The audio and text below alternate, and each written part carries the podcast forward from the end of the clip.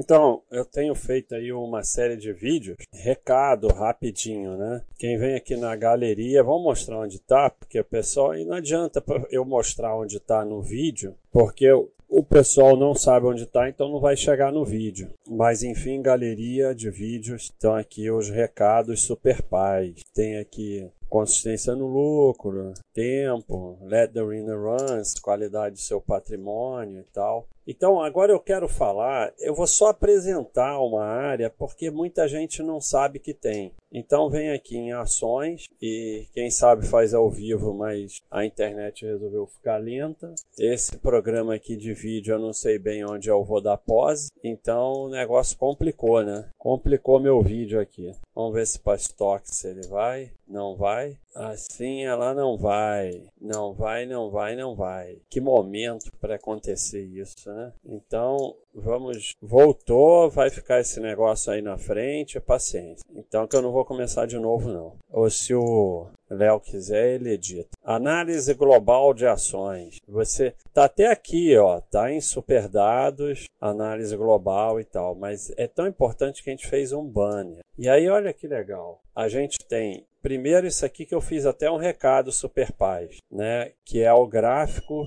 de lucros, soma das evoluções anuais das empresas com quadro completo. É, toda vez que eu vou gravar vídeo, começam uns sons meio estranhos na rua, né? Então, desde lá de 95, 96, olha aqui, as super pais. As pais e super pais dá mais ou menos na mesma. E olha que interessante, até as amarelas ainda meio sobrevivem, né? Isso aqui é provavelmente Vale que está fazendo isso, não sei. Aí quando você vai para vermelha, já era, né? E olha como as vermelhas contaminam, né? Então, o PAIS, aí a gente tem os outros dados aqui também, lucro, EBITDA, é, fluxo de caixa CAPEX, margem e tal. E temos a dívida, que houve uma dívida imensa em 2002, mas agora é bem equilibrada. E esse quadro aqui que está sensacional, que já tinha, né, a, a, o retorno, o que interessa é no longo prazo, né, das super pais, das pais amarela e vermelha, e aí você vê no longo prazo como é exuberante, como aqui é muito melhor do que aqui. E agora a gente botou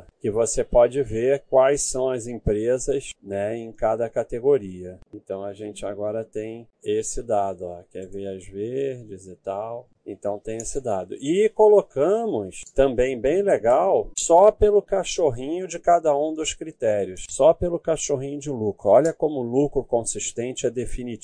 Ah, mas cinco anos. Cinco anos não quer dizer nada. Esquece cinco anos. Mas olha no longo prazo como é definitivo o lucro consistente. E você tem também a lista de empresas que tem cachorrinho verde, que tem cachorrinho amarelo e tal. Segurança para ser sócio, aparentemente não é tão definitivo quanto o lucro, óbvio, né? Mas é interessante ver que segurança para ser sócio, que é um critério que teoricamente não tem nada a ver com o retorno das empresas, mas as empresas com mais segurança para ser sócio dão um retorno maior. E dívida também, retorno maior nas com dívida equilibrada. Mas o mais definitivo é o lucro. As outras coisas que tem aqui nessa área, consistência dos lucros. Esse é um quadro sensacional que mostra, é, teoricamente, teoricamente não, na prática, né? As empresas que tiveram lucro nos últimos 12 meses em função do histórico de lucro. Então, empresas que têm histórico de lucro tendem a continuar tendo lucro. Mesmo que tenham um histórico curto, tende a continuar tendo lucro. Empresas com histórico de prejuízo ou, ou, curto de lucro tendem a não ter lucro. Então, por que, que você tem que ficar no lucro? E a gente tem é, os, o, o retorno também, que no longo prazo vai ser maior nas empresas que têm um histórico grande de lucro. Temos os dados, né? Receita, EBITDA. Eu vou pedir para colocar aqui embaixo também para dar para ver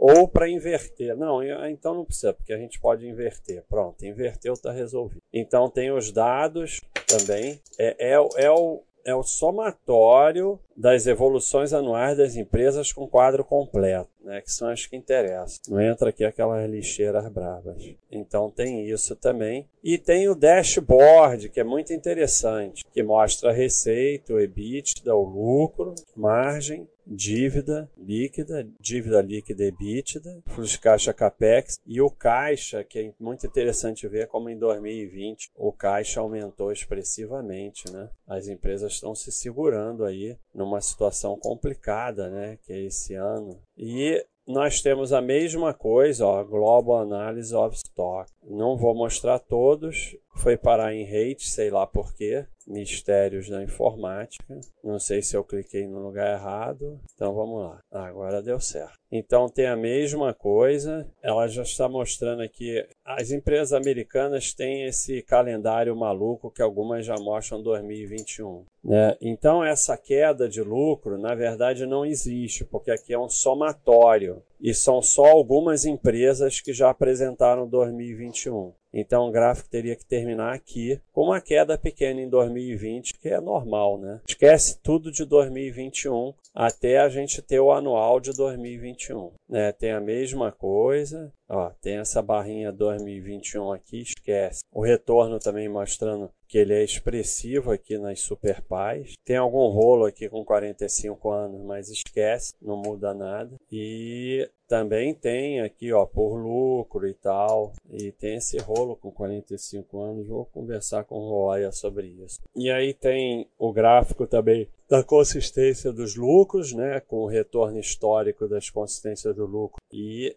os dados também, ó. Só que aqui não pode ah, pode sim, pode mudar se quiser aqui. E o dashboard, palavra muito chique, dashboard. Então, pessoal, é muito legal essa área porque ela confirma muitas das nossas é, suposições, nos dá um pouco mais de segurança para que a gente é, possa aí manter parte do nosso patrimônio em ações com lucros consistentes. Não garante nada, mas é uma forma visual da gente ver e ficar um pouco mais tranquilo e não vender no fundo em pânico e colocar parte do nosso patrimônio em lucro consistente. E também mostrar que o que importa é patrimônio e que é bem simples, né? A gente tem que montar uma carteira de lucro, né? Sempre tinha aquele bullshit da carteira de dividendos, ou não. Tem que ser uma carteira de lucro e ponto final. Então, bem legal essa área. A gente está estudando aí botar em FIIs também, como é que a gente vai fazer para botar em FIIs, mas bem legal essa área. É, já tem ações, já tem estoque. Tem alguma coisa assim, o que a gente está estudando para colocar em FIIs é um outro gráfico, mas já tem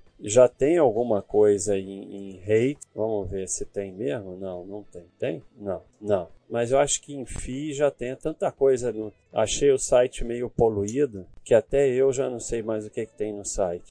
é, aparentemente não. Mas vamos estudar aí. Eu, Gustavo, está conversando com o Giovanni como é que a gente vai fazer alguma coisa nesse sentido. Enfim. Então, pessoal, análise global de ação, Global Stock Analysis, uma área bem legal aí. Tem na área de ações, na área de estoques. Futuramente a gente vai tentar botar em FIIs também. É isso aí, pessoal. Um abraço.